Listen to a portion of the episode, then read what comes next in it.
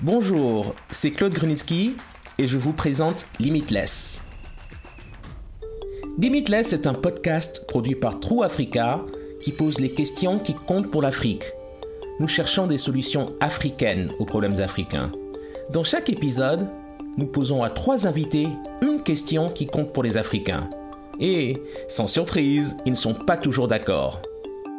Dans cet épisode, nous parlerons de la fuite des cerveaux c'est que la conversation sur la fuite des cerveaux est vraiment nuisible.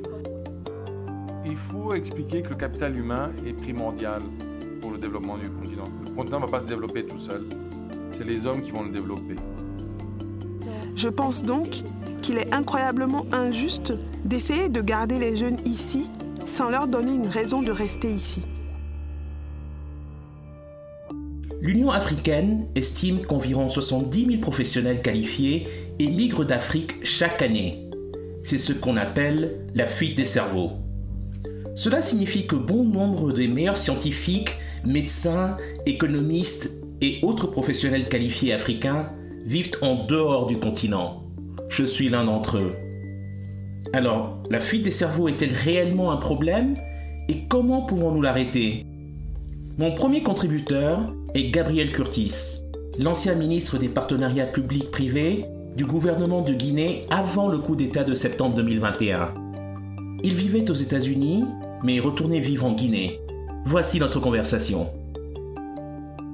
La Guinée n'a pas, en tout cas dans le passé, réussi à retenir beaucoup, beaucoup, beaucoup de talents qui étaient hautement qualifiés. Est-ce que vous pensez que on peut changer cette dynamique dans les années à venir?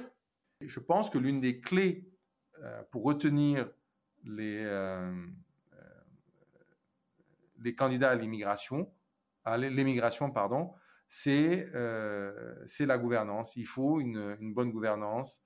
Il faut qu'on puisse donner des opportunités à ceux qui les méritent et il faut créer les conditions euh, pour d'épanouissement des populations ici. Évidemment, c'est plus, difficile, plus facile à dire qu'à faire, mais je pense que euh, c'est très important. Il faut aussi combattre euh, la corruption qui gangrène malheureusement encore beaucoup trop nos sociétés. Alors, il est vrai que la fuite des cerveaux, en fait, si on regarde le bilan, ça demeure une des principales problématiques euh, qui entrave la capacité de l'Afrique à se réinventer et à justement euh, tirer profit de cette innovation africaine issue de l'Afrique, issue de l'expérience africaine. Et qu'est-ce qu'on peut aujourd'hui donner comme gage à ces jeunes Africains qui seraient liés à un avenir meilleur sur le continent? Qu'est-ce qu'on pourrait leur faire miroiter? Bah, d'abord, c'est euh, il, faut, il faut expliquer que le capital humain est primordial euh, pour, euh, pour le développement du continent. Le continent ne va pas se développer tout seul. C'est les hommes qui vont le développer. il faut également expliquer, communiquer, échanger mieux avec ces jeunes pour qu'ils comprennent que l'avenir est ici. Et il faut aussi des, choses concrètes. Il faut pouvoir montrer euh, des, euh, des, modèles de réussite. Euh, parce que on a beau parler, si vous êtes de, du gouvernement ou si vous êtes une ONG, une organisation internationale ou autre, vous pouvez parler tout ce que vous pouvez dire ce que vous voulez. On va dire bah, c'est votre boulot de, de, de, faire ça. Mais quand il y a des modèles de réussite, que les gens voient euh, qu'il y en a qui arrivent à, s'en sortir et qui a des perspectives et qui eux-mêmes ils peuvent aspirer à, cela, je pense que euh, cela représente euh, vraiment un argument beaucoup plus convaincant que juste, juste des paroles ou des beaux discours. Donc c'est très important qu'il y ait de vrais modèles de réussite et qu'on communique dessus. Il est aussi important que euh, le secteur euh, public, que euh, le corps enseignant, que, les, que les médias jouent aussi leur, leur partition et qu'on assiste et qu'on soutienne les plus entreprenants et les plus méritants des, des, jeunes ou des moins jeunes africains qui se battent et qui essaient de faire évoluer les, les choses, notamment dans l'entrepreneuriat, dans, dans d'autres domaines, que ce soit dans la société civile, dans les industries culturelles, etc. Il va falloir un, véritable effort de, de, plusieurs segments de la population, de plusieurs segments euh, du continent, du pays, pour montrer, pour démontrer euh, que l'avenir se joue ici. Et par ailleurs, un autre point aussi, c'est que souvent, euh, il y a encore cette idée que l'herbe est plus verte de l'autre côté de la barrière. Et ce n'est pas souvent le cas. Donc, c'est aussi important que d'autres qui, évoluent hors du continent puisse aussi expliquer que l'herbe n'est pas forcément plus verte ailleurs, qu'on peut trouver son bonheur là où on est. Et euh, d'autant plus que si on le trouve son bonheur là où on est, euh, c'est encore mieux parce que c'est là qu'on vient, on n'est pas coupé euh, du, du cocon familial, on n'est pas coupé de sa culture, on n'est pas coupé de ses origines, on n'est pas, pas coupé de sa société. Donc c'est aussi important que euh, il y a également euh, un retour d'expérience de ceux qui ont aussi tenté l'aventure et qui, leur, qui peuvent leur dire, bah, vous pouvez aussi trouver euh, votre bonheur là où vous êtes. Ma deuxième contributrice est Pearl Pillay de Johannesburg, en Afrique du Sud. Elle dirige un groupe de réflexion qui œuvre pour encourager la participation des jeunes à la politique et à la société civile. Nous avons parlé en anglais. Voici notre conversation. Je lui ai posé la question. Comment empêcher les jeunes de vouloir partir à l'étranger? Comment arrêter concrètement la fuite des cerveaux? Je pense qu'il y a plusieurs façons de répondre à la question. La première est que nous ne vivons pas dans des pays où les jeunes sont réellement valorisés et où les jeunes ont de réelles opportunités de croissance. Et je pense que cela fait partie d'un changement fondamental des valeurs que nous devons avoir en tant que personnes qui dirigent des pays et dirigent certains domaines. Il s'agit de se demander comment revaloriser la façon dont on voit les jeunes et leur capacité à contribuer. Je pense que dans de nombreux contextes sur le continent, les jeunes sont considérés comme un très grand bloc électoral, ce que j'aime appeler le bétail politique.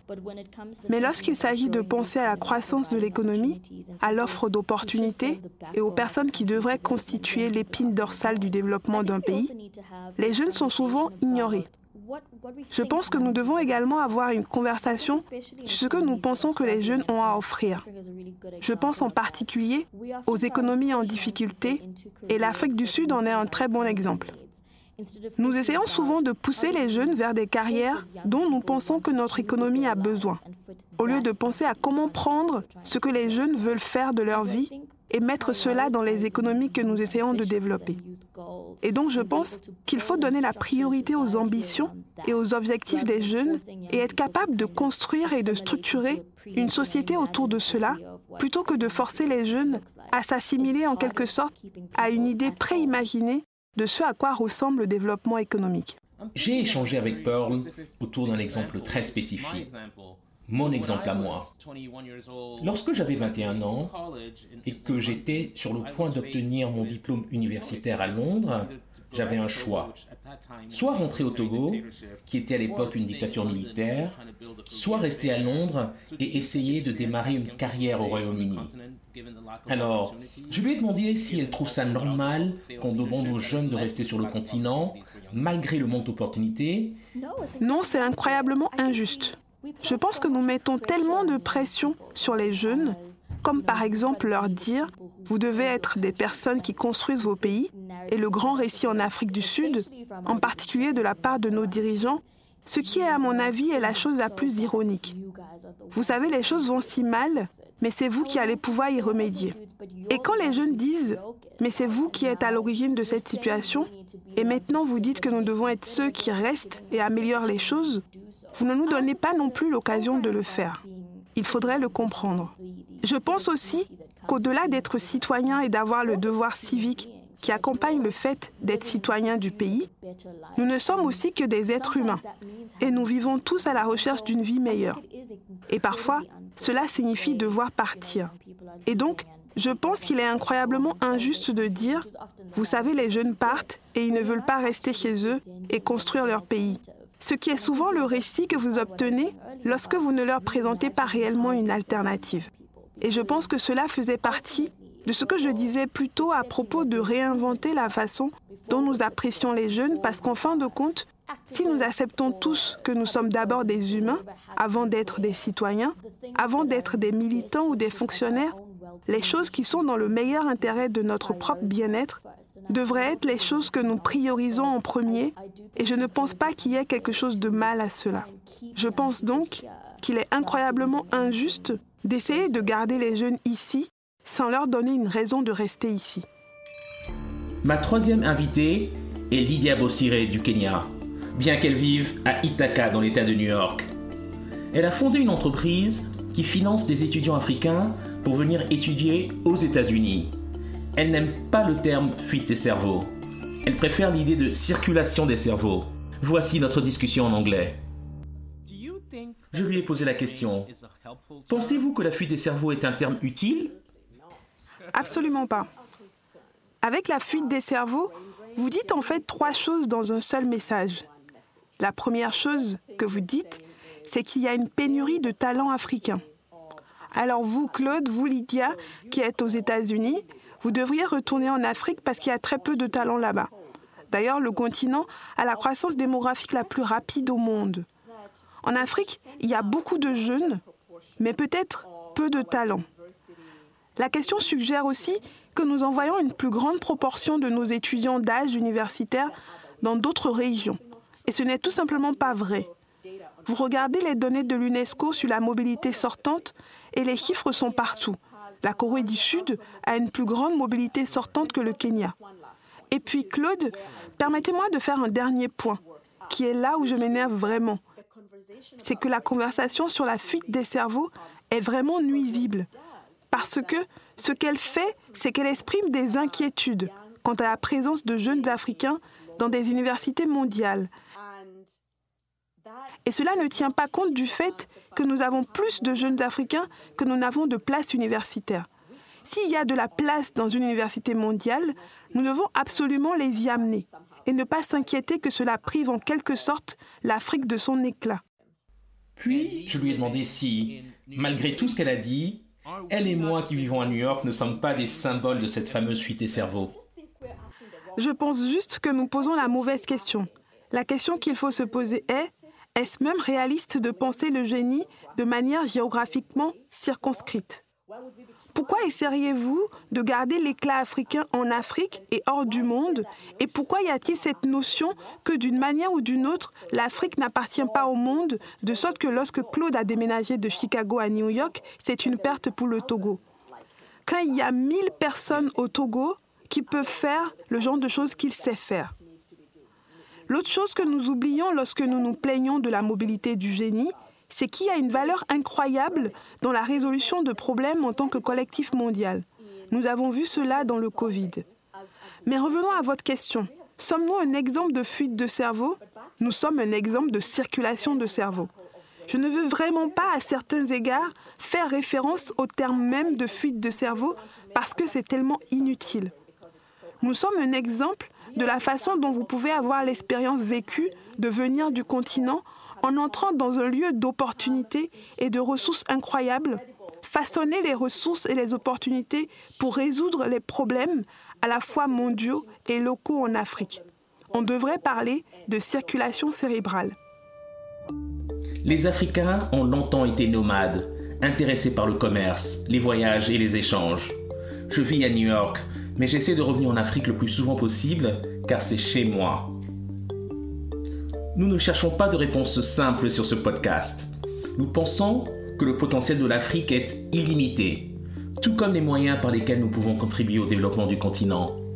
Nous devons nous concentrer sur la création d'opportunités d'éducation et d'emploi sur le sol africain afin que les gens ne se sentent pas obligés d'aller à l'étranger. Et c'est comme ça que nous pourrons arrêter de parler de fuite des cerveaux et commencer à penser à la circulation des cerveaux. Merci pour votre écoute. Ce podcast est rendu possible grâce à une subvention du département d'État américain et de la fondation Sinfire. Vous pouvez écouter ce podcast sur toutes les bonnes plateformes et sur www.trueafrica.co/limitless.